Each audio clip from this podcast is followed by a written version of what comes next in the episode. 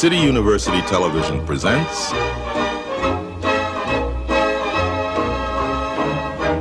the American Theater Wing Seminars.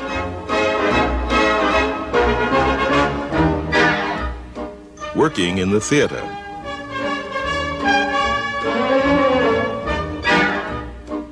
This seminar, producing.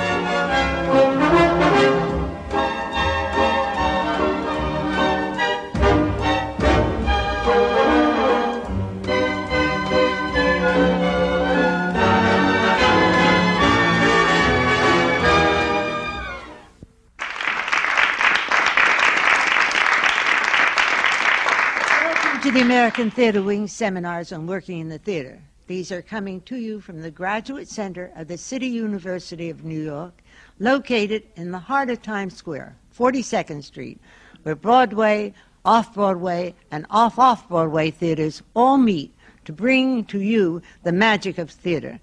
This is a wonderful city, and every year millions of visitors come to New York to go to the Broadway Theater. They come here, and when they see theater, they bring the report of it across the country. We have theaters playing here now, and their product goes out across the country. And from the country, from the resident theaters and the university theaters, come their product to New York in order to feed and enhance the theater. These seminars that are coming to you are an outgrowth of the Wings School. We are perhaps very well known for the Tony Award, one of the most prestigious awards in the theater. That's the Carrot. But year round, the American Theater Wing is a, as a service organization says theater and services the community through the theater. Our hospital show programs go out to shut-ins, to people in private hospitals, nursing homes, and aid centers. We have a program that services young children in schools. On Saturday mornings, they line up, they buy a ticket to see a live show. No child is ever turned away. And we think that that is the habit that will last with them to the rest of their lives so that they go to the theater as a need, not just for a show that has the longest run or the best reviews. We have had seminars on the performance, on the play script and director, and today's seminar is on the producers, those people who make it possible to bring everything together, to put their knowledge, their money, and their instincts on the line to bring theater to not only New York City, but today across the world. Today's seminar is on the production A Few Good Men. And here to introduce our panelists, Jean Dalrymple, who is a member of the board of directors of the American Theater Wing, has been a producer and a director, and George White, who is president of the O'Neill Foundation, who is a producer and a director. And without any ado, they're going to bring what it is to work in the theater from the eyes of the producers and how it happens right here. Thank you for coming.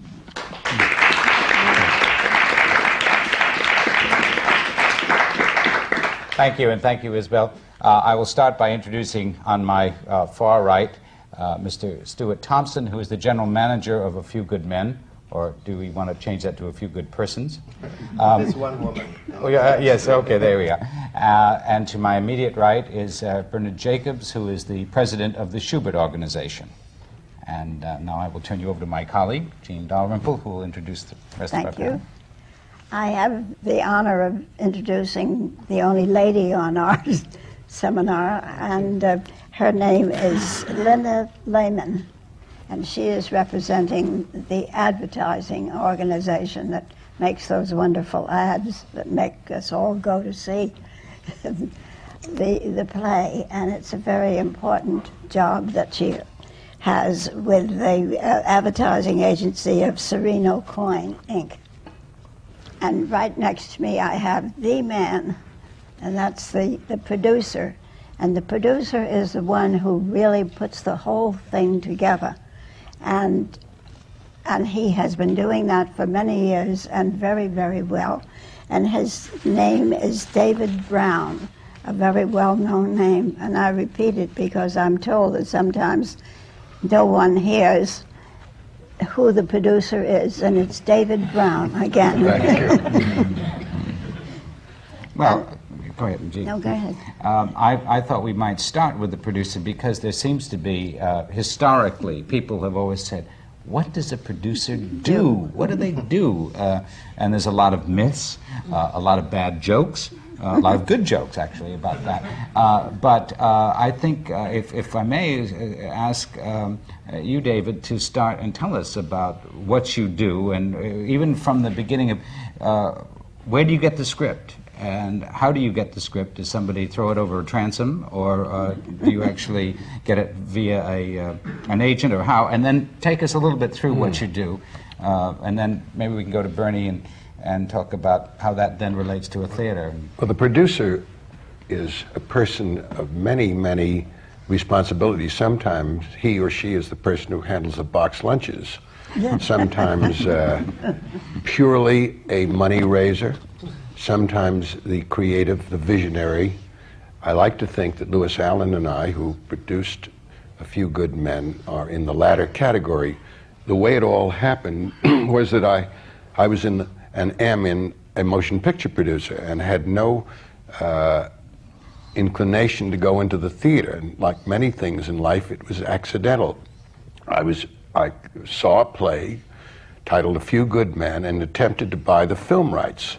The film rights were not available because Aaron Sorkin, the playwright, said, I want a first class theater production. And I, you, although he was living on a cot in Soho or in the East Village, he would not be tempted. And so I acquired the stage rights. And knowing nothing about the theater, or uh, in some cases the movies, which is the first qualification of a producer. the, uh, he, um, I said, Who knows about the theater? It was my colleague and friend Lewis Allen. I sent him the play. We saw a run through, a reading of it, and I found myself in the theater. Well, we found ourselves with a play that required, what, Stuart, nine, cast of nine? Or how many people do we have in our cast? 21. 21, 21 people, an unknown playwright, an unknown play, and an ambition to go to Broadway. Uh, well, obviously, uh, we consulted. Uh, uh, we first of all we got Vassar, and the, we got uh, we started this play At the University of Virginia. University of Virginia in Charlottesville. Lewis Allen, being a distinguished alumnus of that university, they built our set, they funded the original production, we cast it, but as we were doing that, we went to Bernie Jacobs and Jerry Schoenfeld and anyone. We knew that if we had 21 actors, we needed 21 producers to finance it. and so the number of producers is, of A Few Good Men exceeds the cast of most plays these days by a handy number. Well, Bernie and Jerry were terrific, and I mustn't forget Suntory of Japan and Kathy Levin and so many others who, who came along, and the, of course the Kennedy Center, because we went from the University of Virginia directly to the Kennedy Center. They took us on. It was very scary. We had no commitment to go to Broadway until Washington, and uh, so the. But the answer is to your first question, George, is that the play came from an agent, a man named Richard Crowitz of the uh, Agency of the Performing Arts, and uh, grew from there. Indeed, it did grow. Did, did the Shuberts want to come down to Virginia and see it before they gave you a commitment? The Shubert commitment, I think Bernard could answer that. we, were, we were committed before I went to Virginia. The only thing is that, uh, based on Virginia, we had an out, as I recall. Indeed, If we- you did. If we didn't like it in Virginia, we could abandon it at that time. And And I, I've neglected to mention the most distinguished uh, among the, along with Jerry and Bernie, Robert Whitehead and Roger Stevens were uh, enormously supportive in the darkest hour. They believed in this play, as did the Shuberts. And anyone who tells you the Shuberts are just thinking about money uh, doesn't know the history of a few good men. The, this, was a, this was a pure, a straight play. And uh, the idea that they would take a chance and, and give us one of their great theaters uh, was an inspiration and uh, really very instructive to me. I never thought things like this happened. What, what decided you on this? we liked the play. I mean, uh, what makes you decide on any play? You, uh, you throw the paper, the script up, and the air, and if it hits the ceiling and sticks to it, why then you like it. if, if it doesn't stick, why then you let it fall down and you abandon it. But uh, This stuck. Yeah, But, uh, I'm not sure. Uh, Bernie, uh, that, let's go a little farther with that. well, I, I, I, re- I remember when I was back in law school, uh, they used to say the professors did that, and if it stuck to the ceiling, you got an A. Otherwise, right. you got some lesser grade. and uh, Well, what, what does, uh, what are the kind, oh, I, I know this is a really rough uh, question because there's uh, so many, uh, the, the disparity of works uh, is so broad, but what are the kinds of things you look for in a, in a, in a, in a, in a work that uh, influences you? And I, I will reinforce uh, what David says about the Shubert organization looking for just the hits because the history of distinguished work uh, is, is quite extraordinary. So I will say that for you. So you uh, but, but, and I mean it. But uh, what, what are the things that, that go through your mind when you see something? Well, the first thing I think of is appropriate for the Shubert organization. I have in my own head uh, uh, what the standard should be of what we want to produce, and uh, certainly, despite uh, what those people want to disparage us might say, if uh, if we don't think it has quality, we won't have anything to do with it.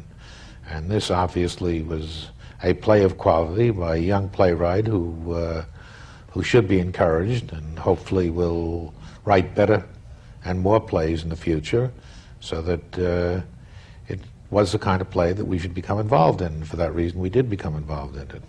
Bravo. Yeah, it's true. Were the other producers on when you went into Virginia, or did one by one did you bring They them? were, they were, they were on, and except that I, I, I think the Kennedy Center was Kennedy in. Center came in and afterwards. I, I want to emphasize that again on the creative side, the Shuberts and Bob Whitehead, for example, we had endless sessions with the playwright, who was young. I won't say stubborn, but I will say firm in his conviction, and very and wrote very long. And it was only the, the, not the threat of the Shuberts, but the suggestion of the Shuberts that they would not be paying for anything that was performed after 11 o'clock in the evening because the curtain would come down.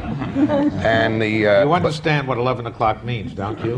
No, what does that mean? Well, if, if you, the curtain comes down at one second past 11, you are into another hour for stagehand employees.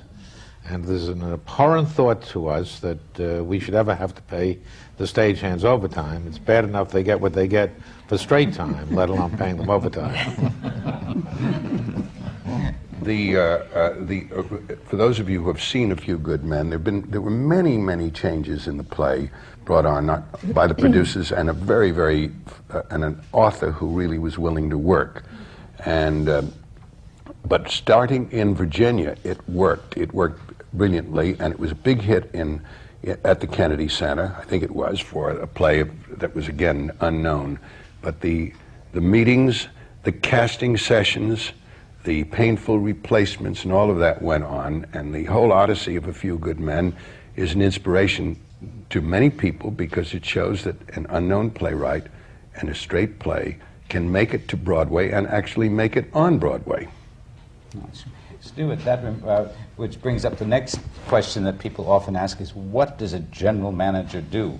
Uh, and, but it does in- interact, obviously, with the producer. But I think a little bit of a thumbnail sketch of, of how you relate once you get the play.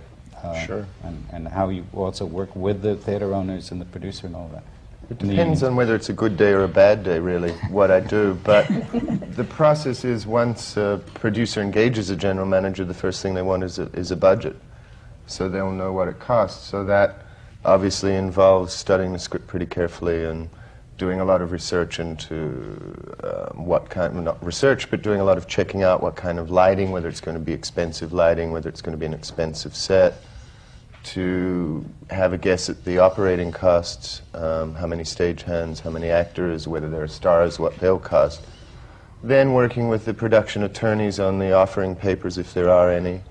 Um, that's where the process begins. Um, it then goes on to uh, negotiating actors' contracts, negotiating the director's contract, even negotiating the author's contract if the producer hasn't done that prior to engaging the general manager. And uh, while the terms are pretty standard for an author's contract in terms of royalty in advance and so on, there are all sorts of other things, per diem, travel, uh, what future rights the producers have, and so on. Um, the working with the press agent, working with the ad agency a lot, um, through the producers, reporting back to the producers on everything that's going on.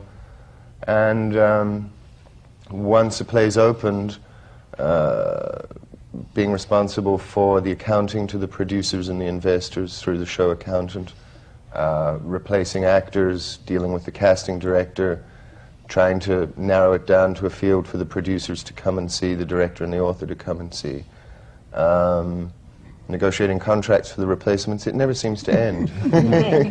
How do you train for this? Yes, How, that's what I how, how do you learn to do this? You- By accident. Um, By learning? by, I began as a stage manager in opera um, and just uh, learned about the theatre from various different sides. I also worked in publicity and theatre in Australia, which is where I'm from. And I worked in management in theatre in Australia and, and here, and just picked it up along the way. And When it's all about the same, isn't it? Whether it's there or here. Pretty much so. Yes. Yeah.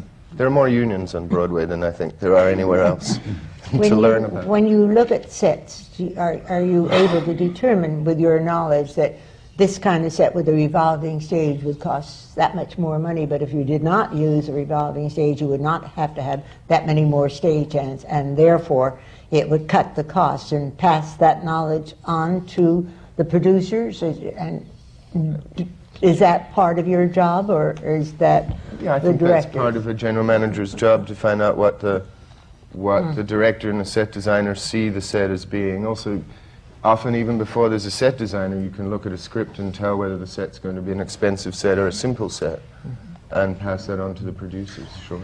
I, I've sensed that over the last even 10 or 15 years, in the old days, I think Bernie could reconfirm this, that, that the old general manager's job was to say no. You know, can I have no? Uh, do you want no? Uh, but I think there is, there seems to be a much more, uh, more interaction now, and it seems that they also come by way of being stage managers, as you did a little bit in understanding that.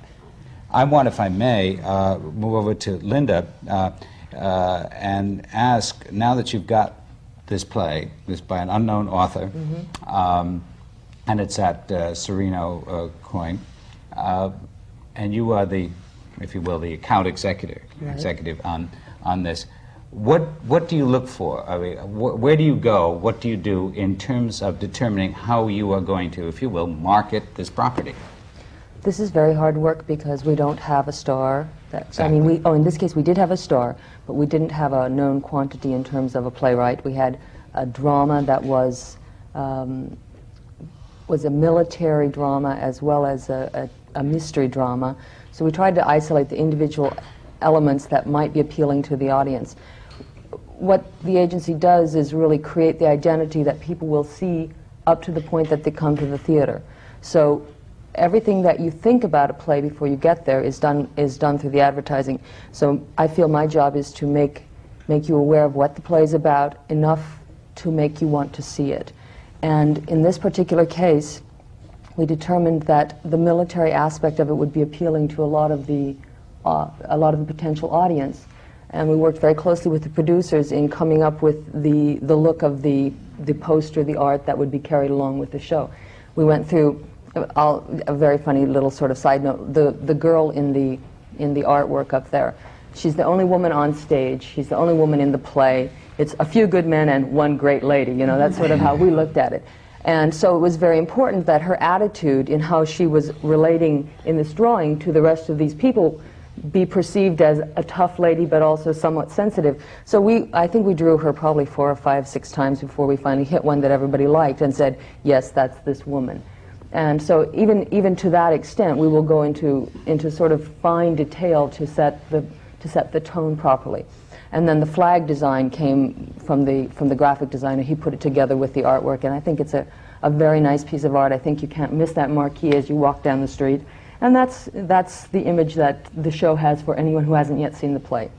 Other than that, we had Tom Hulce at the beginning, and that was a, that was a good thing for us. Um, we, we initially started with just uh, print and a little bit of outdoor, And after the show opened, we did some television. Wait a minute, you said print and outdoor. Print. Would you go a little Oh, what- yes. Yeah, that's uh, in Technical talk. In talk, yes. Uh, newspaper advertising in the New York Times and others.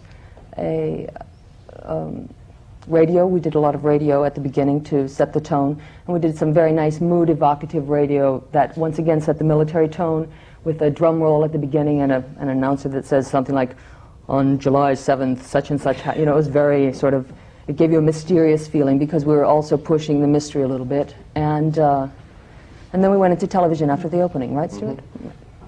I'd like to describe something, George, if I may. As a freshman, one of the most traumatic experiences is the advertising meeting after the opening of a play. The Danish is out there, the coffee is out there. We're looking desperately for quotes. Right. Where n- frequently there are no quotes. And I've mentioned to Bernie Jacobs and Jerry Schoenfeld, I said, I've learned something about the theater at these meetings.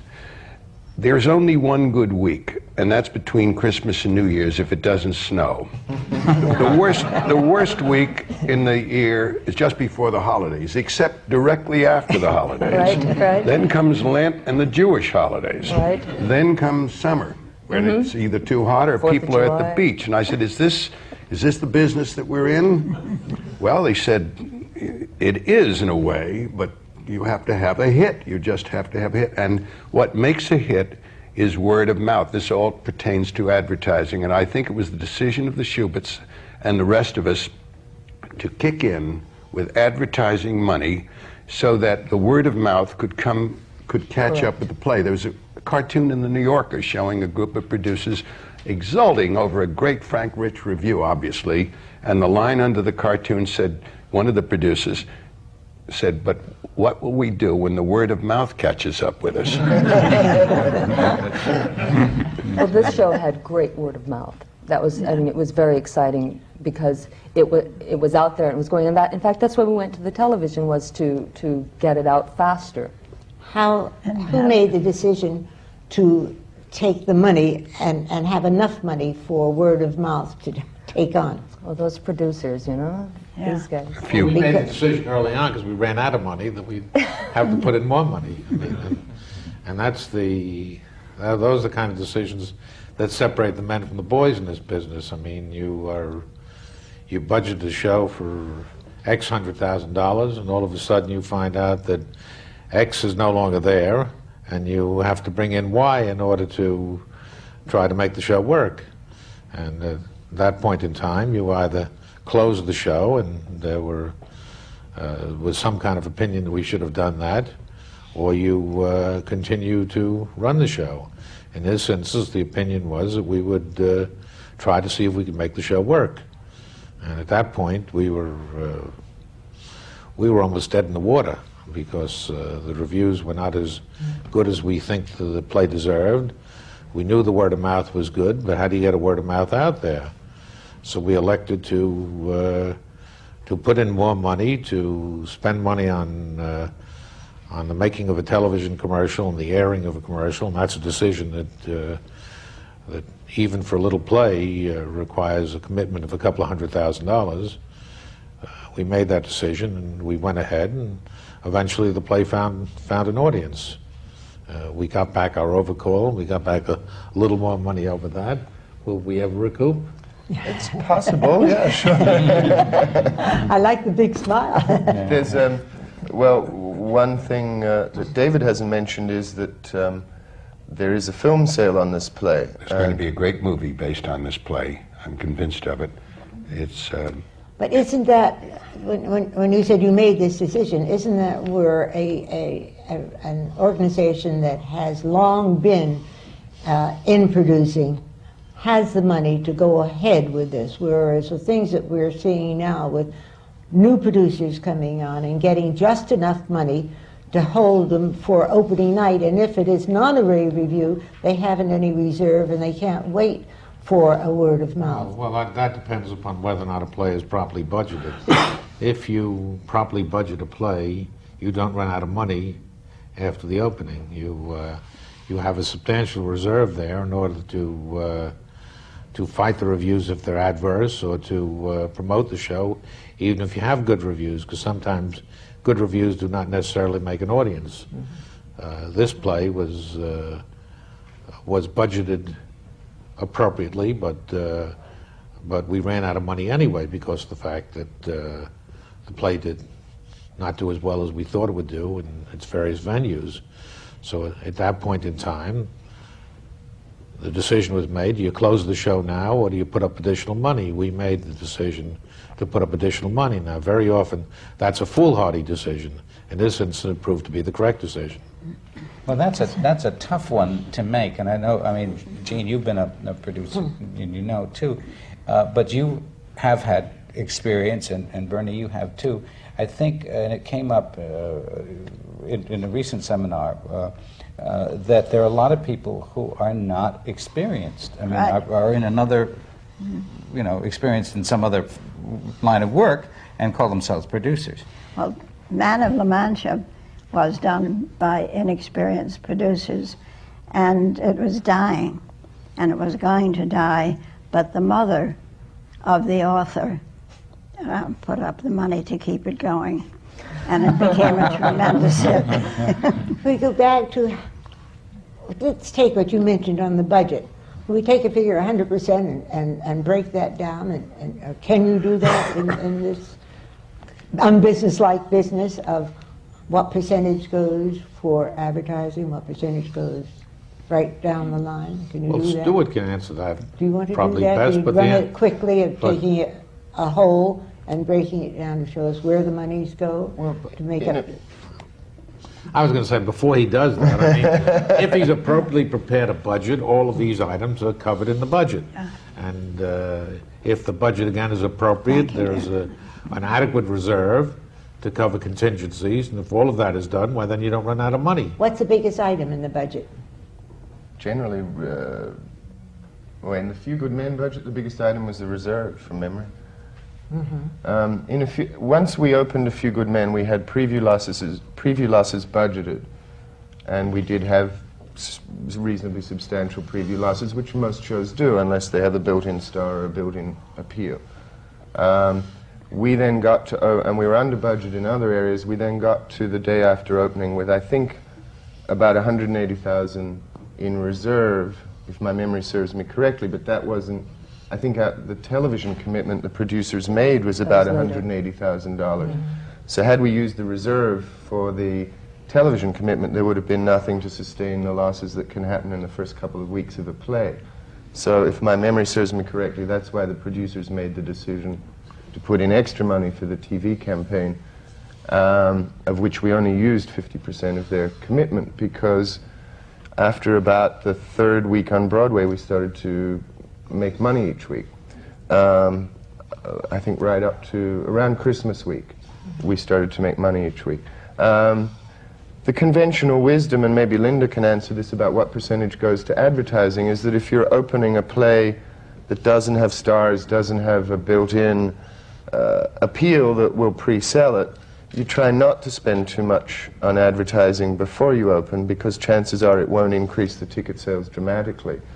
Once you try to save the advertising for money once it has opened and you want to spread either the reviews or the word of mouth or get people to know about the play.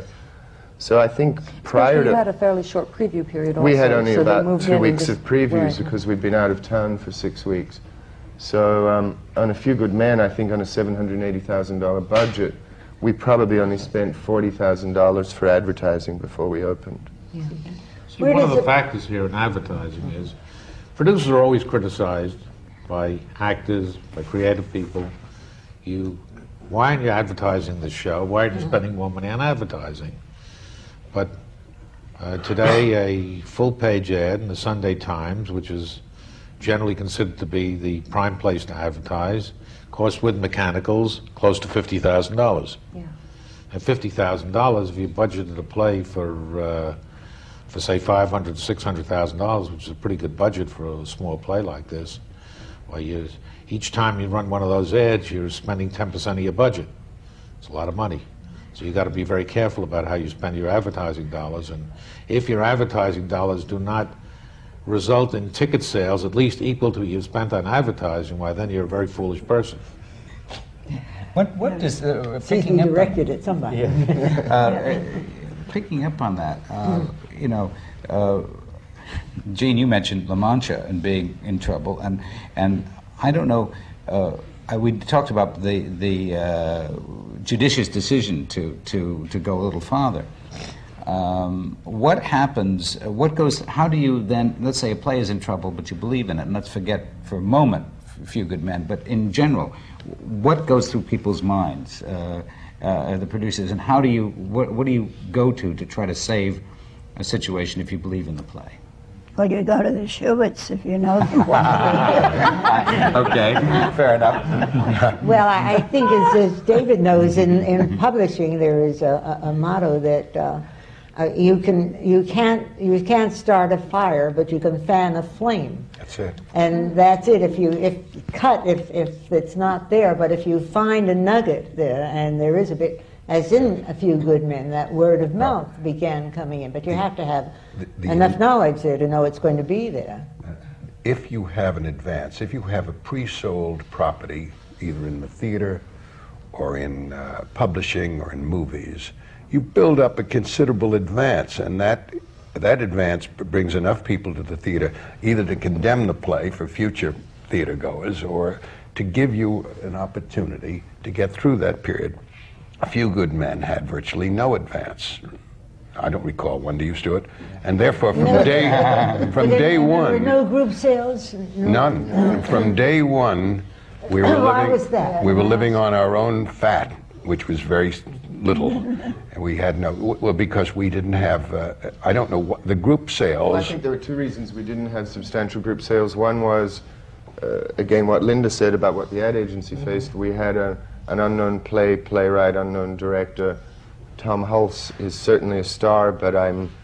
uh, Carrying he- a lot of other things there, I'm, I'm not sure that was enough to sell groups. Also, also the decision to make, because of the timing of the show, we were two weeks at the University of Virginia in September, four weeks in Washington in October, and the decision to bring the show into New York wasn't made until after it opened in Washington. So we would have been in the position of spending money before we knew the play was even coming into New York on group sales work. How do you get group sales? How does that come about? If you have a star, I understand it, but apart from that, do you audition? Is there is there any is there a market that group representatives of group sales go to? Well, the Yes. group sale people think uh. that they know what's going to be the hit of the, all the time. And they primarily sell to their groups and to their parties those shows which they think are going to be easy for their groups and parties to sell and make money on. They are not the least bit interested in fostering the art form by trying to get uh, people to uh, buy tickets to shows they don't necessarily want to see. So that uh, Miss Saigon will open with, uh, I don't know, maybe 30 some odd million. I think we have 30 some odd million now. A play like, uh, and maybe it'll pick up another 10 million between now and the opening. On the other hand, a play like A Few Good Men will open with an advance of 75, 100,000 dollars, and that's not uh, that's not one week's capacity to start with. And you know the history of plays of serious theater, either on Broadway or off Broadway, is that you really have to motivate people to go to see them. They uh, they want to go to see comedies, they want to go to see musicals, but straight straight plays of, uh, on a serious subject matter. What the devil? I, I want to I want to go out and enjoy myself. I don't want to uh, I I don't want to be lectured to. I don't want to be uh, I don't I don't want to learn anything in the theater. I uh, I go to the theater and have a good time. Unfortunately, too many people think that way. But fortunately, you can do both. You know. Where does the press agent come in? Do you work with the press agent, and who? We, wor- we sort of work in tandem, but I, I really can't speak for them because that's, I mean, it, we're sort of both function, functions that move the audience to, to see the show. We do the, the paid portion, they do the portion that comes from the press. Well, as an old press agent, I'll tell you. you, you find somebody in the cast who is interesting and has an interesting story. And you use all of your efforts to get that person on the air and to be interviewed and to get that story, if possible, in the Sunday Times. And in that way, you sometimes get people to go to see a very serious play with a very interesting actor in it. And the, I did that in many, many cases and really turned the play around. And I think that if there is one interesting person in that cast, you can do it. You never thought Tom of, was of very cl- I mean- selling this as Mozart and Tom Hanks as a mm-hmm. Marine? You, that, that might have worked. Everything you've heard is Yeah. true. Yes, Yes, right. yes, absolutely. Maybe he had some wonderful experiences that would Well, almost he, he did do a lot of. Yeah. We Yeah. wrote our own quotes, Jean, for a while. I think it was Jerry Schoenfeld who said, the best courtroom drama since the Caine Mutiny court martial. We said, Jerry, but that who said that? And he said, I said, said that. and uh, then finally, somebody did say that. Yeah. So, so we, we, we got that, but uh, it starts with the authority of print. It's so interesting what you say. Because, wouldn't you say also that today we don't have the kind of people writing such for those who might remember uh, Alexander Walker or Walter Yeah, Winchell right. could make a play in defiance of critics. I mean, they would just, Yes, and we, we do have some absolutely. wonderful people. Right. Liz Smith does a great does, job. Yes, But that, they're very important to, Yeah. to a play. yes. I'd like to go back again to the producers. We've, you've got the property, you had the agent submit it, and you thought it was very good, and, and you've got Jerry and Bernie interested in it. What is the role of the other producers that then came in, and how did they come in, and why? Well, they came in because we, Lewis Allen and I, Right. invited them. We sent them the play. We beseeched What- them. We did what uh, Jean What was Dalrymple each one's said. role? How did they, The did they sit in on making the decision? to the degree that they wished to, wouldn't you say? Yeah. In the case of Robert Whitehead, uh, to an, an extraordinary degree, and Lewis Allen and I, but that, uh, Bob Whitehead, in a way, wouldn't I think spearheaded, you know, the, the author thing. He had a great belief in the play. Both Bernie and Jerry attended readings for actors. Had And many decisions comments. then were made at these meetings? on the Absolutely, right? absolutely, and no decision was made without a kind of consensus. We had a very democratic group, Yes, remarkably so, I would think so. and also a very congenial group. Well, the producer always, uh, of course, is, as we, we've alluded to here all along the way, uh, the, the um, uh, specter of uh, and the exigencies of economics play a, tremendous part in here more and more. I guess it always has. But, um, and of course, we know that, that uh, as, as you said, Bernie, the, the prices are extraordinary now. Uh, when you said $50,000 for an ad, I can re- even remember the days when that was what you put on an off Broadway show for, Yeah. for the cost of an ad uh, in, in the, the Times.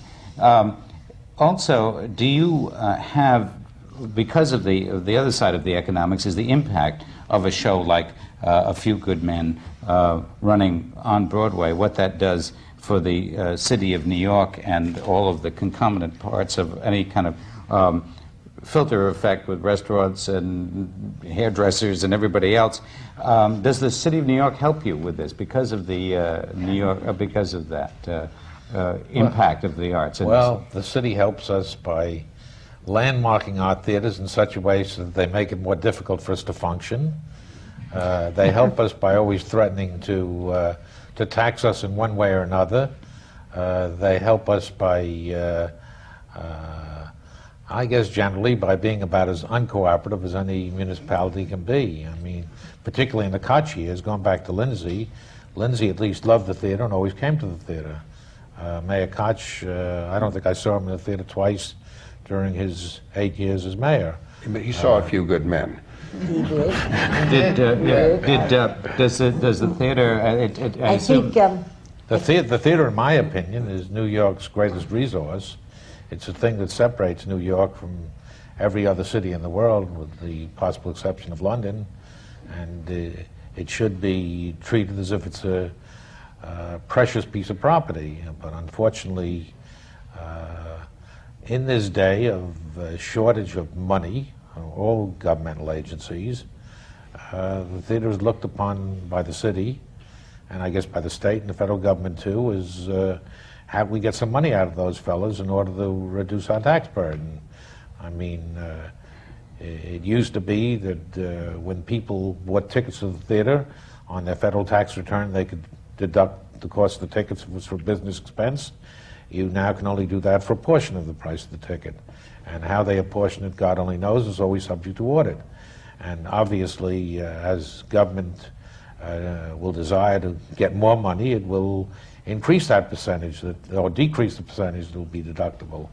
So that uh, unless, unless we, we're, we're not looking for subsidies, but we, uh, we do want help in terms of the fact that we do not want to be faced with, uh, with adverse taxing situations. We do not want to be faced with, uh, with the lack of appropriate police protection and all the other things that we need. We are overregulated, overtaxed, and uh, Fortunately, to a large extent right? underappreciated. And I- London, I think that- uh, Isabel London now is making a big uh, a- a- attempt to get money from their government. It's been all over the papers for the last few days. They say that the London theatre will die unless the government helps them Well, to I also- subsidize them, actually. I, I think that uh, theater owners and theater producers who have been in this business for a long time do not use the clout that they have Yeah. with the city. I think it is so important to be more forceful than you are with, with what it is that you give the city. I, you know, we, you talk about taxes and you talk about hotels and restaurants, but the periphery, the money that goes around the city. Nobody has ever asked me, you know, what's on, in Bloomingdale's windows, but they want to know what's playing on Broadway or off Broadway, and then they will go to Bloomingdale's and they will go to Saks, they will go to the, to the institutions around the theater. And I think that's where your, your importance and your power comes into the city. And I don't think it's been organized or used well, if you forgive me from this end of our, our, from the American Theater Wing, but I care about the theater and I care about the community. And I think it's important that our government is made more aware of the contribution of the theater to, to the city. And, and that's, I, I think organization is the answer for it.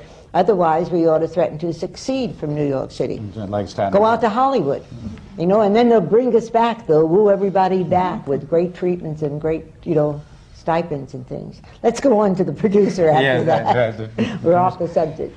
Uh, we, we talked a little bit about uh, this uh, in, in the last uh, seminar uh, of the role, how the, how the I, I alluded to it earlier, how the role of the producer has shifted uh, a little bit over the years. And we were talking about s- people like uh, Kermit Bloomgarden and, and uh, Herman Shumlin and people like this, who really uh, were very much into the, uh, the script and, and were almost, and I, I imagine, again, economics played a part, but they were very, very strongly, not necessarily one man bands, but they were pretty much czars Yes. uh, as, as producers.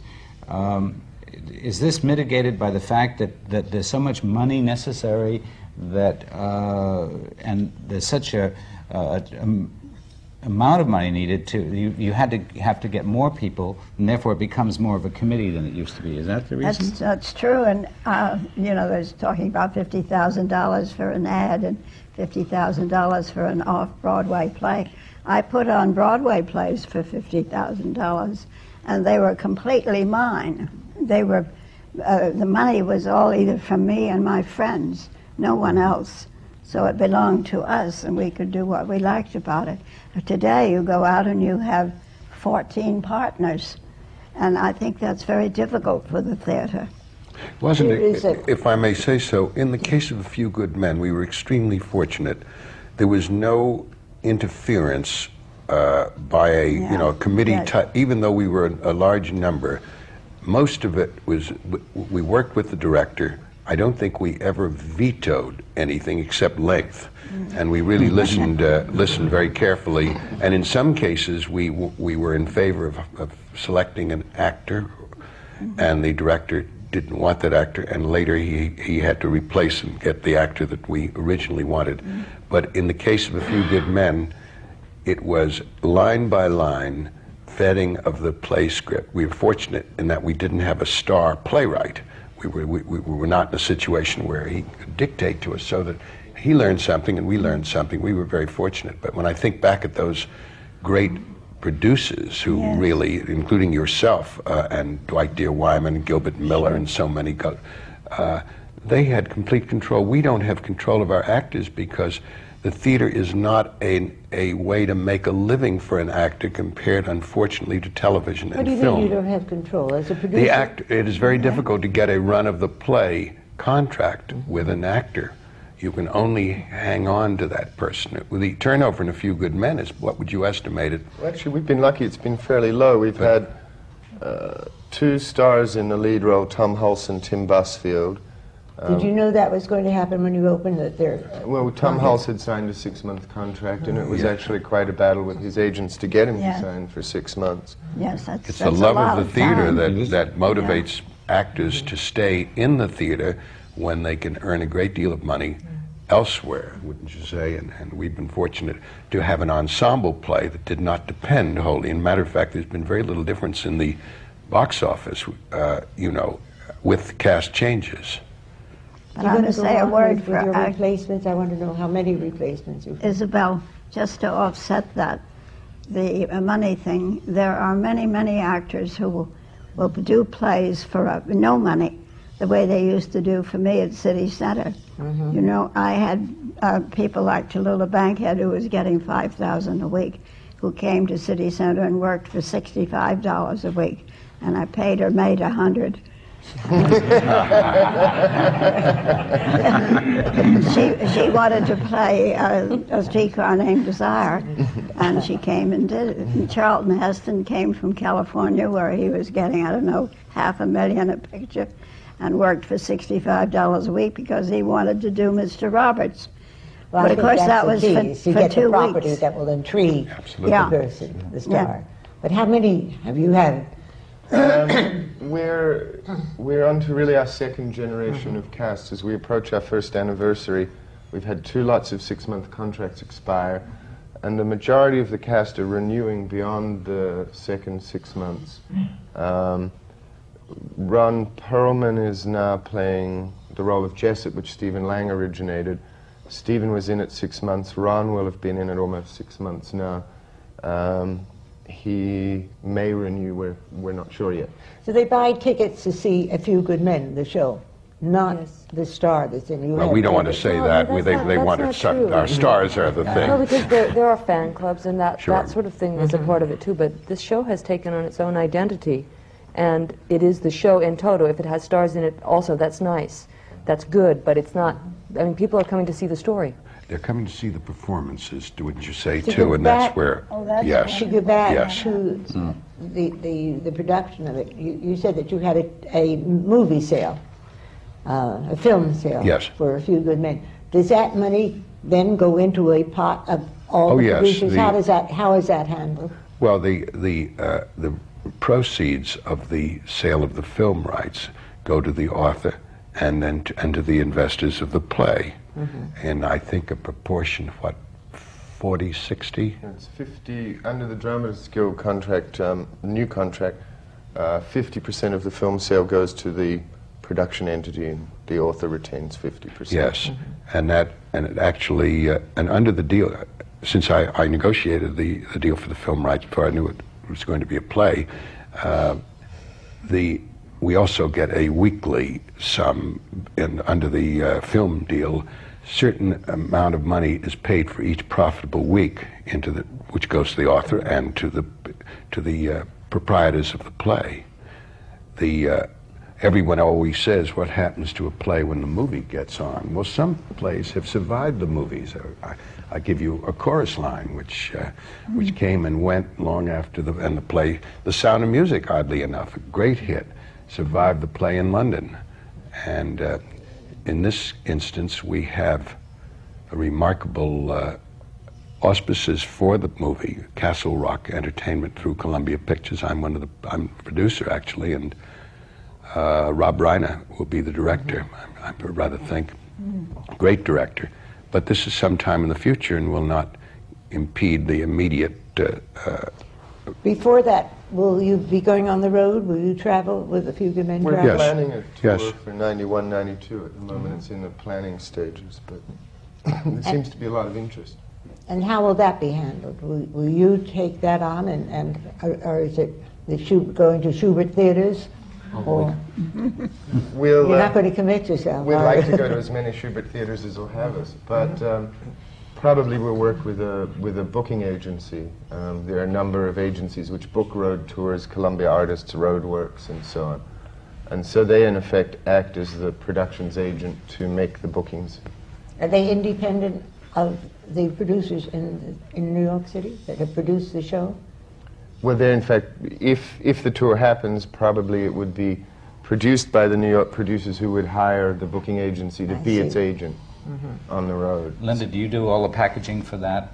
Do the- It, de- they- it totally depends. It does. If, if we're asked to do so, we certainly do. Sometimes it isn't a part of it. It, ju- it just depends We on the have, deal. um, our office has Tru on the Road at the moment, which was a play that ran last season on Broadway, and now it's uh, out on a national tour, and Serino Coyne did the advertising for that, and they supply all the advertising materials for the road. It depends on what the producer wants. And this is the independent producer on, uh, that took Tru out? No. No, it's These the New York producers. producers, of which David is one and Lewis I Allen see. is another. But we work with a booking agency which knows the road, and they, they make the bookings. I see. Um, but we provide the show. And Stuart negotiates the onerous terms.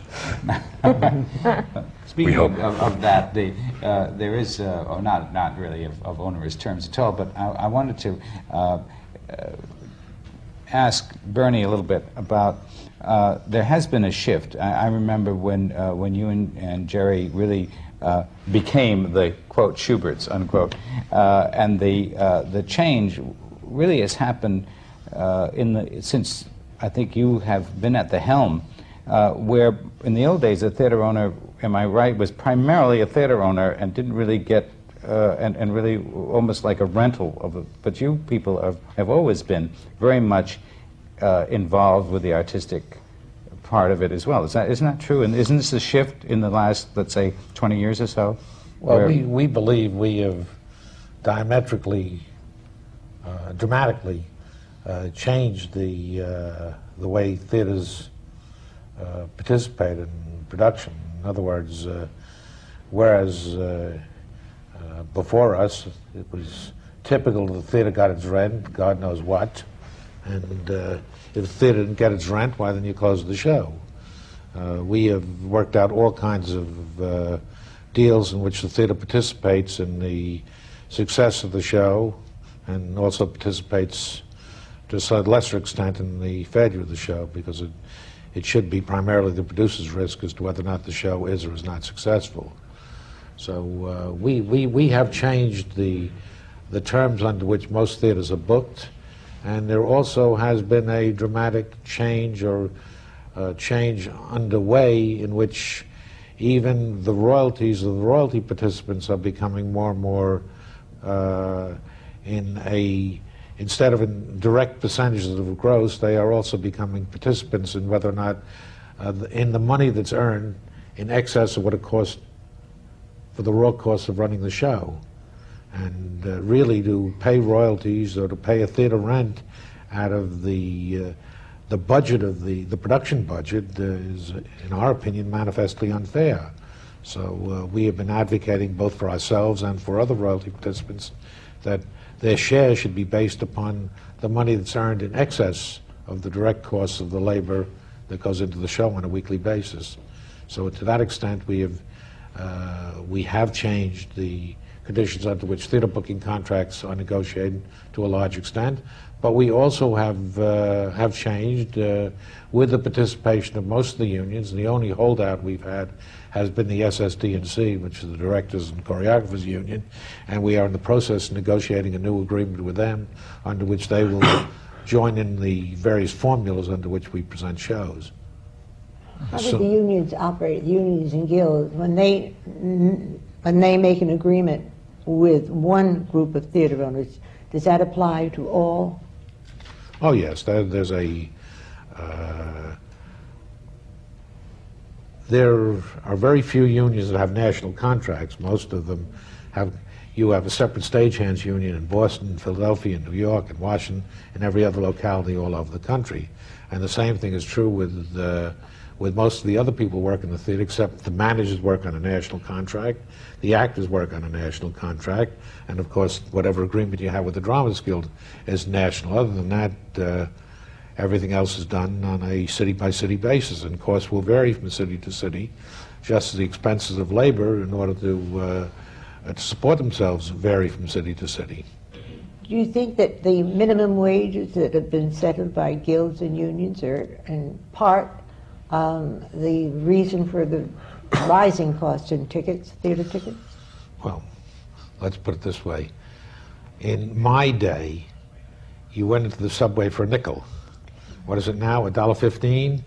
That's a, uh, a, a, a, an increase of 23 times. Now, theater tickets from, uh, from the very bottom to where they are today, they've only increased about a multiple of 10 or 11. And I think if you take most, most items of expense in our society, I remember when you bought a loaf of bread for nine cents. Uh, you, today you pay a dollar for the same loaf of bread, and maybe it's not as good as it was when you paid nine cents for it. You, you could eat a loaf of bread and, and, and stuff your stomach. You didn't have to have the meat and the potatoes with it. When you Uh, buy a theater uh. ticket, there's so much more that goes into it. There's, you know, the dinner and, and, and the babysitter and, and the parking and all of the things, because it makes it terribly expensive to go to the theater. Well, and I- yet there are a lot of people that want to go. Well, the answer again is that if you want to buy a ticket to Phantom of the Opera, they're very hard to find.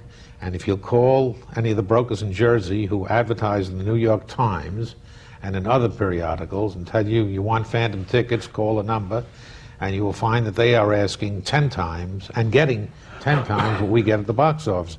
Now, there's something outrageous about that, that, uh, the, that But people in New Jersey who have no connection with the theater are making 90% of the cost of their tickets, and we, on the other hand, are uh, coming very close to breaking even between the cost of what we present and the price of the tickets. so that it's. No, Uh, but I don't it- think we can have those few people out there only come into the theater on, on that enormous amount of money that they're willing to spend, and then you have the smaller play, the few good men, who will not attract that kind of money. And somewhere there has to be a happy medium in there wh- where we can get the people into the theater with at the cost of a ticket that will not say it's a great big event. On this point, we have to take a break right now and come back uh, for questions, and I hope that you will be ready for it. The reason I brought up the ticket price was that that's what is constantly being asked uh, in our seminars is why the cost of the ticket. We can't afford to go to the theater anymore. Well, so let- please take a break and then come well, right let me, back. Let me, just, let me just give you some figures which justify I the ticket. I think we have tickets. to stop at this Well- point. Save it for when we come back. Everybody, stand up, take a glass, do whatever you want, but come back quickly.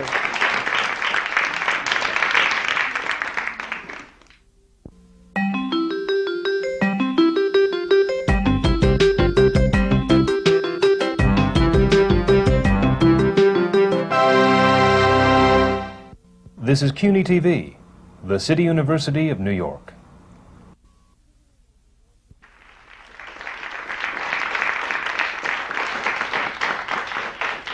We're continuing on the American Theater Wing seminars on working in the theater. And these seminars are coming to you from the Graduate Center of the City University of New York. Today's seminar is on the production, the people who make it all take place and make it all happen so that the theater is that magic world that you come to, and there is nothing else like it. Today's seminar is on the production of A Few Good Men, and we have the people that have made it possible and represent the people behind them who have worked with them to make this possible. George White and Jean Dalrymple will continue as co-moderators of this seminar on the production. Thank you, Isabel. I wanted to pick up where we left off um, with uh, Bernie Jacobs talking about um, the, um, the realities of production, uh, which relate to the costs, uh, for instance, of uh, the different uh, union scales. Would you run it down for us a little bit, Bernie, about, for instance, what do, what do stagehands get? What do they get for overtime? Jean mentioned that too.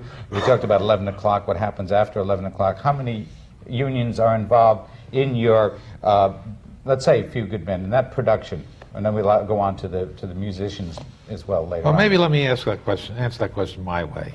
Okay. All right. Fine. Please. Uh, we go back to, what was it, 1958, My Fair Lady was produced. CBS put up all the money, and the production cost $300,000. And they got their money back in 10 weeks. Uh, Cameron Mackintosh is going to do Miss Saigon. It will cost in excess of $10 million. And he's lucky if he gets his money back in more than a year. With a hit show, which will never have an empty seat during that whole period of time. Uh, Fiddler on the Roof cost few five years later cost five hundred thousand dollars, and they also got their money back in around ten or eleven weeks. The economics of the theater have reached a point where the costs have gone up, and the time in which you can recoup in a high-risk business has been extended four, five, and six times. Uh, we did the Jerome Robbins show, for example, which cost in excess of ten million dollars. Uh, during the run in New York, we did not recoup, a run of close to a year and year and three quarters, and hopefully with a with a tour in Japan, with everything else, we may be fortunate enough to get our money back. So the economics, and that's with a sixty dollar ticket. The economics are such that ticket prices are going to go up. Uh, George talked about stagehands. When I came into this business, the base wage for a stagehand was around ninety dollars a week. How long ago was that? Well, this goes back around 57, 56. Okay. Uh, today, the, the base wage is the base wage of all the people in the theater is climbing up towards thousand dollars a week. Equity set the standard uh, with the base wage in its last contract of nine hundred dollars. They were aiming for a thousand, but of course now they've just deferred their desire to get a thousand by a few years. But it isn't just the thousand dollars. It's also that when uh, if you go back uh, 30 years, you did not have these benefit programs, which cost you which means that in addition to the wages that you pay for pension and welfare and Social Security and all the other things that cost money, you've got to add another 35 or 40 percent to the wages. So if you're paying $1,000 a week, you're really paying $1,400 a week. When you multiply that by a large cast, you're talking about a lot of money. So people always ask, will theater ticket prices go down? Theater ticket prices will go down when the cost of labor goes down, and there's as much chance of that happening as there is of uh, the cow jumping over the moon. I mean, it's just not going to happen. But you also have to remember that if you go back far enough, uh, back in the 30s, when the Roosevelt administration caused a minimum wage and hour law to be passed, the minimum wage was established at 40 cents an hour, and more than half the American labor force received compulsory wage increases because of the fact that most of them were making less than $16 a week. So uh, things have changed dramatically, not, not just in cost, but in the cost of everything. The subway in New York used to be a nickel, now $1.15.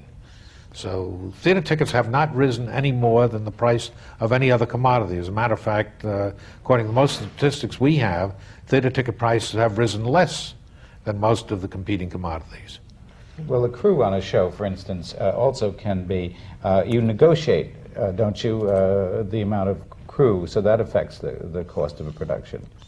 Well, the cost of, well, actually, depending upon how good management is, management will either have a, a larger, the union is always looking to enhance the number of men employed on any show, and good management is uh, trying to keep the number of men down to what they believe it should be. There's a, a whole host of union practices which enhance the uh, number of men employed. You understand that there are three different working departments property, electric, and carpenter. Now, if, if you bring a show in and you are not going to touch the electrics, uh, or you're going to start hanging the electrics first, and there's nothing for the other two departments to do until the electrics are hung, for five days you'll be paying the other people, even though they'll only sit around the theater or maybe not even be in the theater. But you have to pay them because once you start the taking, you have to employ the entire crew. So when you get involved in a show that, uh, like Starlight Express, which has a four or five month take-in, the take-in cost for stagehand labor alone can approach seven figures, just for the take-in.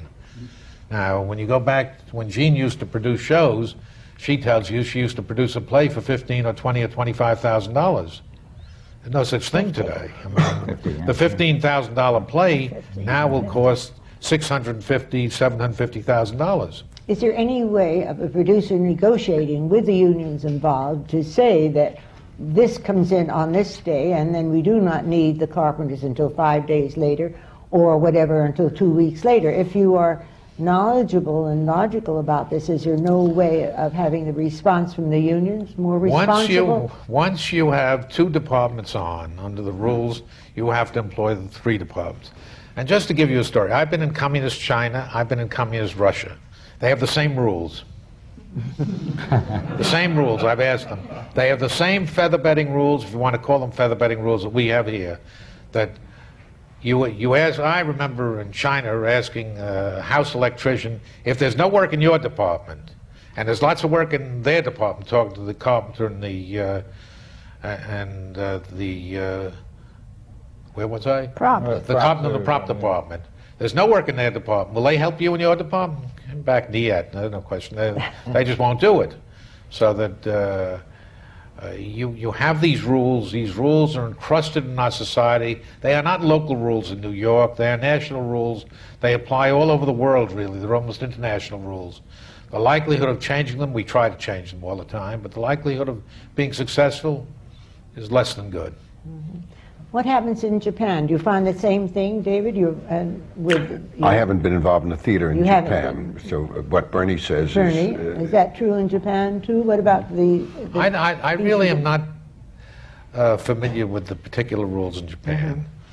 I mean, I've been there, but I, I really haven't, I was just ha- haven't investigated that. But I do believe that their course are.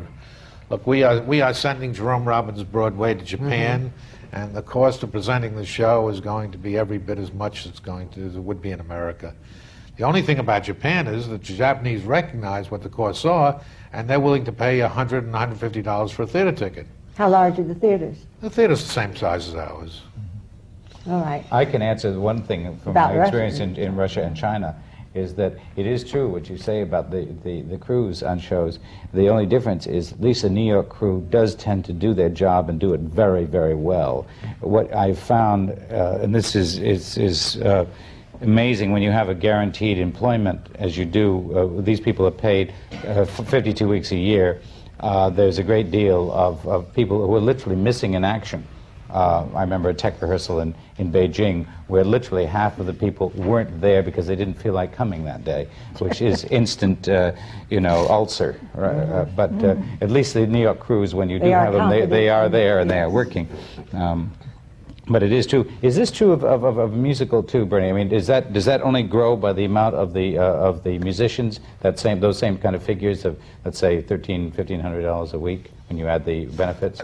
But basically, basically, all the unions follow the pattern. Uh, the, the stagehand contract will come up first, and the others will come along, and they'll want the, the, they'll want the same base wage. And there's there's there's a pattern, and uh, uh, labor costs in my day in the theater have increased by at least a thousand percent. And um, and there- there's as long as the cost of commodities keeps going up, as long as they have to look. look uh, I, don't I don't know how many of you can remember, but uh, but but I remember when. Uh, uh, as I say, when the subway was a nickel, when a pound of butter was 20 some odd cents, when a dozen eggs was 20 some odd cents, when a pound of meat was a quarter, Mr. all these, all of these things have escalated 10, 12 times. What makes you think the theater tickets won't escalate by the same number? Yeah. There's, I, I- there's something missing there that I don't understand. really. I don't. Yeah. Let's go back to a few good men. Yeah. Uh, I, if I may, I'd, I'd like to, uh, because it, it, although uh, this is working in the theater, and uh, we don't want to uh, use that. That four-letter word, uh, film, too much here. But, uh, uh, but how does uh, how do you function? Which would be, I think, interesting as a producer in the theater, uh, as opposed to a, a film producer. How does how does that work? What do you notice? It's the same way. It the, is. the producer's main responsibility, as I see it, is to identify the story and then to assemble those people, writers in the theater. The only difference in the theater is that the play comes to you fully written, whereas in film and in television, writers are for hire and they will work on scripts, but you pay them. The theater, you get a play fully realized as far as the playwright is concerned. The other functions are the same. The film producer must find the money. He uh, or she must uh, be very be present on the set, be involved in the rewrites, be involved with the director, be involved in casting, in all of those things. And unfortunately, the same union requirements in production are there, escalated. I mean, on a recent film in New York City, for example, the cost of drivers was a million six hundred thousand dollars during the period of production. Those are just people who transport actors and, and, and other, other members of the crew. And uh, as you all know, movie prices have gone up in cities like New York to $7 from 25 cents when I first went to movies. The, uh, the position of film versus theater is interesting. In my own experience, I've been buying film rights, that is, to stage plays, for 40 years. And, uh, the, uh, and it's often, I think, gentlemen and ladies will agree, it's the film sale that is often the difference between profit and loss, except for these gar- gargantuan musicals uh, that, like Phantom and, and, and others. But it's the difference. And, if, and in selecting a play as a theater producer, I think about whether it has potential for film. Now, certain plays don't. For example, Tru is obviously a one person show, and to open it up, so to speak, would be to mm-hmm. destroy it so that the Hollywood is very much part of the American and world theater. It's always been a partner in it, and has, as Bernie, as CBS, for example, totally financed My Fair Lady, and uh, Do you intend staying in the theater? absolutely more congenial, I might say. A- Actually, and this is uh, really uh, where scripts come from, but uh, Linda, at our break, uh, indicated an interesting theory, which I wish you'd tell everybody about the drop of real estate values. If it goes down, what's Oh. going to happen? Well, I, I just thought that if, you know, everybody's going, oh, the real estate values are dropping here in New York, I thought, oh, good, let them drop further because then all those young people who would love to come to Broadway can come and afford to find a place to live, which they haven't been able to do for a long time. And a lot of talent hasn't come to this city. Mm-hmm. It's been going to cities like Chicago and other places where, with a lower entrance barrier, if you will. That brings up an interesting point. Yes. Is, and I'd like to ask Bernard Jacobs, is the theater to any extent recession proof? I'll, I'll follow that by saying that growing up in the Depression was one of the, that was the golden age of the American theater, the 30s, during the Great Depression. But it, what, what, what impact have you noticed that this recession depression has had on theater? Well, in, in my opinion, that uh, first place, I think that theater is not necessarily adversely affected by recession because compared to other methods of spending your money in order to provide you with entertainment or enjoyment or amusement, I still think theater is relatively cheap. So I don't think that uh, theater is affected by uh, by depression. But of course, uh, like everything else, uh, if if there is a recession, uh, there's going to be there's going to be less capital in order to uh, produce plays, and uh, theater will scrounge for it. But uh, I do believe that that people will go to see good plays, good musicals, good comedies, and they will not go to see those that they do not perceive to be good. I think Oscar Hammerstein is reported to have said the number of people who will not go to a see a play they don't want to see is unlimited. I think that that We're about sums it up. to turn this over to questions, and I know that there are a lot of them, so please start. Hi, this is open to the panel. Uh, my question is why are there still so few females that are producers? Bernie? Me? Sure. Well, Well, there's silence on uh, that. no, no, no. Obviously, As there a matter is- of fact, they- as they a matter of fact, I think there are a considerable number of female producers, and certainly it is a it is an area where uh, uh, where there's no bias in any way inhibiting anybody from becoming a producer. All you have to do is open up an office and uh, and acquire a script, And and you're a some money. producer. Get the money. I think That's that's. You started it. Right, You- yeah. Hi, Well, this it is was for easy when I Stuart. Could it. you please uh, clarify who's on the House payroll versus who's on the production payroll? Sure. Uh, the actors are on the, the production payroll, the um, stage managers, uh, company manager, press agent, general manager, um, the, what we call the production crew who hold pink contracts, who are the people needed in addition to the house crew. Um, in the case of our show, we have two people on production. Uh, we, we have two production crew, an electrician and a sound operator, um, in addition to the house heads. Um, the other people who are run through payroll are the royalty participants, the author, the director, and so on from our office.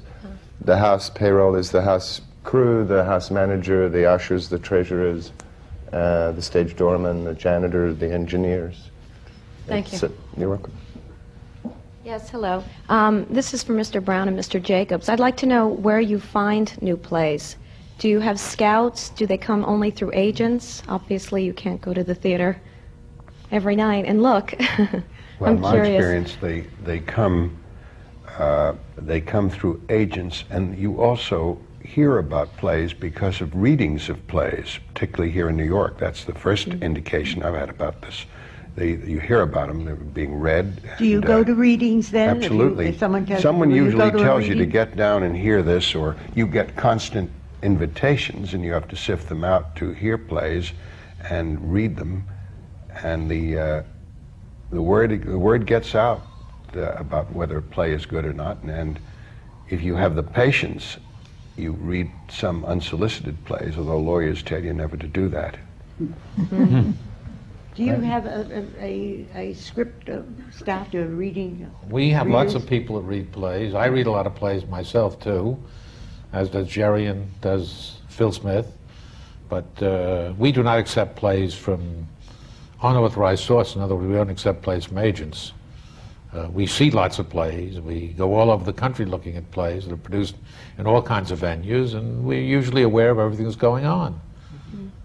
And out Thank of you. that, out of that come the few plays that are successful. Thank you.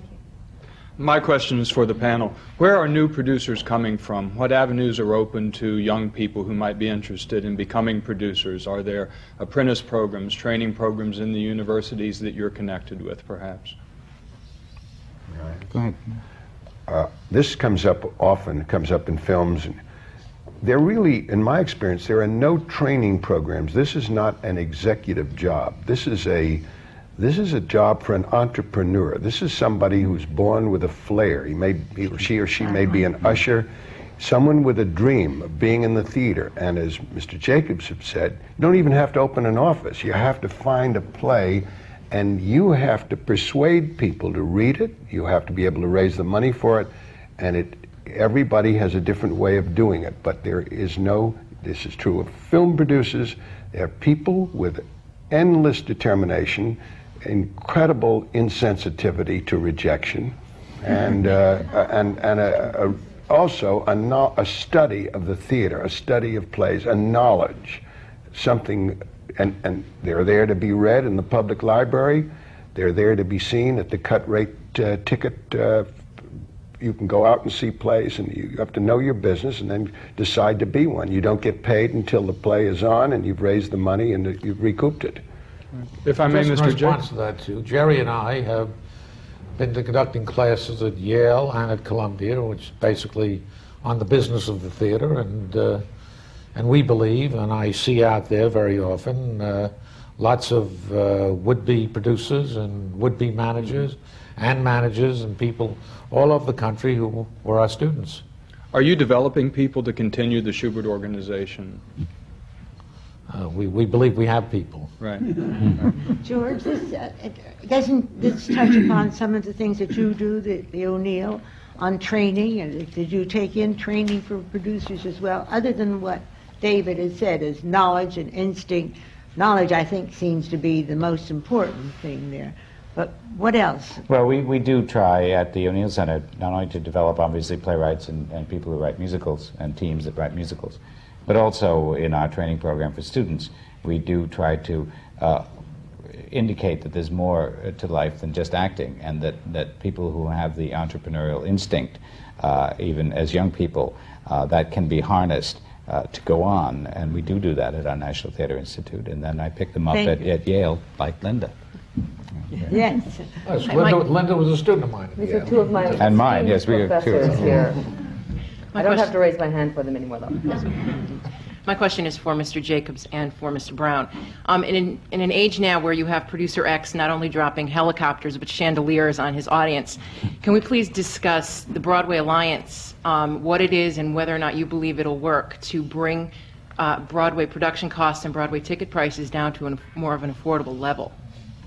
Mr. Jacobs is the authority on that. What is the Broadway Alliance? I think The that's- Broadway Alliance is a program of, under which various unions have agreed to cooperate to reduce uh, their costs, and producers have agreed to uh, produce plays at, uh, at lower budgets and to charge lower, uh, lower admission fees, low admission prices. Uh, so far, uh, I think you should check with the league and see how many plays are going to be produced under that program. And uh, the answer really is that if you have a play which you perceive to be a hit, why are you going to do it under the restrictions of the Broadway Alliance? Why are you going to agree to charge $25 a ticket in a $45 market? Know, You're only going to do it if you feel that you, if you have grave doubts about your play, you know, no likelihood, or you can't raise the money. And in my, in my experience, if you have something which is potentially a hit, you never have much trouble raising the money. But we'll see what happens with the Broadway Theatre Alliance. We all hope it works. Will that go I into works. effect next season? Is that 1991 or? It'll start with this season. starting now. Is there any, any theater that has booked a None of our, none of our theatre's been booked. I think there's a Jujamcyn Theatre that's booked. I'm working on one that Robert Whitehead is producing, planning to produce under the Broadway Alliance. It's a play called Speed of Darkness by, mm-hmm. excuse me, Steve Tesich. It was done at the Goodman a couple of years ago, and Bob Whitehead's planning to bring it to Broadway this season under the I, I, I under think the Broadway place for it. Alliance. I think so. Thank you. Thank you. Next. Hi, yes, this is a question for the panel. Um, how does one go about finding situations or training programs for people that are interested in working in uh, theater management or theater production? Um, I think Stuart. I, or George? yes, uh, well, the, I, I guess I, I will pick that up with another hat that I wear as, as co-chairing the program at Yale. Um, there is an alliance uh, which can be, uh, you can write to, Yale and Columbia have, have programs, but they're all over the country in arts administration, out of which sometimes, uh, often come producers. We have them at the O'Neill Center. There is a book, uh, and there's an association, as there is almost in everything, of, uh, of managers or management programs in the arts that is available, and uh, I'll, I'll tell you that uh, after the panel. We can, we can sit down, I'll give you the exact address, but they do exist uh, with all of the arts uh, programs around the country, uh, Well, and they're in many, very many important. universities. Thank you. I think we have time for just one more question. Uh, This is to the panel at large. How many projects can you tackle or can you be working on at any given time? Many, in my don't we opinion, as start- many why as don't you we can start with find. Linda and go all the way Linda. around? What, uh, what does the agency handle? How many? The agency handles a lot. Uh, as an individual account person, you could probably handle maybe two big mu- two musicals and a couple of plays, but that would require a lot of backup because this is very labor intensive. A lot of a lot of uh, a lot of work goes into it. Um, I misinterpreted the question. I thought you meant how many projects could a producer handle at once. And that's not what Well, was it would be to anybody in whatever your capacity. Mm. Oh, well, as, there are so few things that really excite one in this world uh, as time goes on that uh, we'll take everything we can get that's good. Jean, what about you? You're Well, handled. I used to handle six plays, which was as many as the union would allow you to handle, with a lot of assistance, of course, mm. and about 25 different uh, individual artists in my publicity management business and producing. It's, That's I what- think the that was, Shuberts uh, are pretty much in that Yeah. category too, aren't you, Bernie? You handle Well, we, we must produce six, seven plays a year. But of course, it all depends upon the amount of effort and money each product, project requires. I mean, it's, uh, it's just as difficult to produce one uh, Miss Saigon for $11 million as it is to produce uh, 10 or 12 plays. It's a big business. Mm, thank Stuart, you. How about you as the manager? Just. Very, very much. I'm sorry this happens all the time where I just have to say, forgive me for interrupting you. You are more than a few good men. Behind you stand so much knowledge and so much care about the theater. I'm terribly grateful to you for being here. You know, the American Theater Wing is a service organization, and this is just one more program. And these seminars are going to universities across the country. I'm Isabel Stevenson. I'm president of the American Theater Wing, and I thank you all for being here. Thank you very much.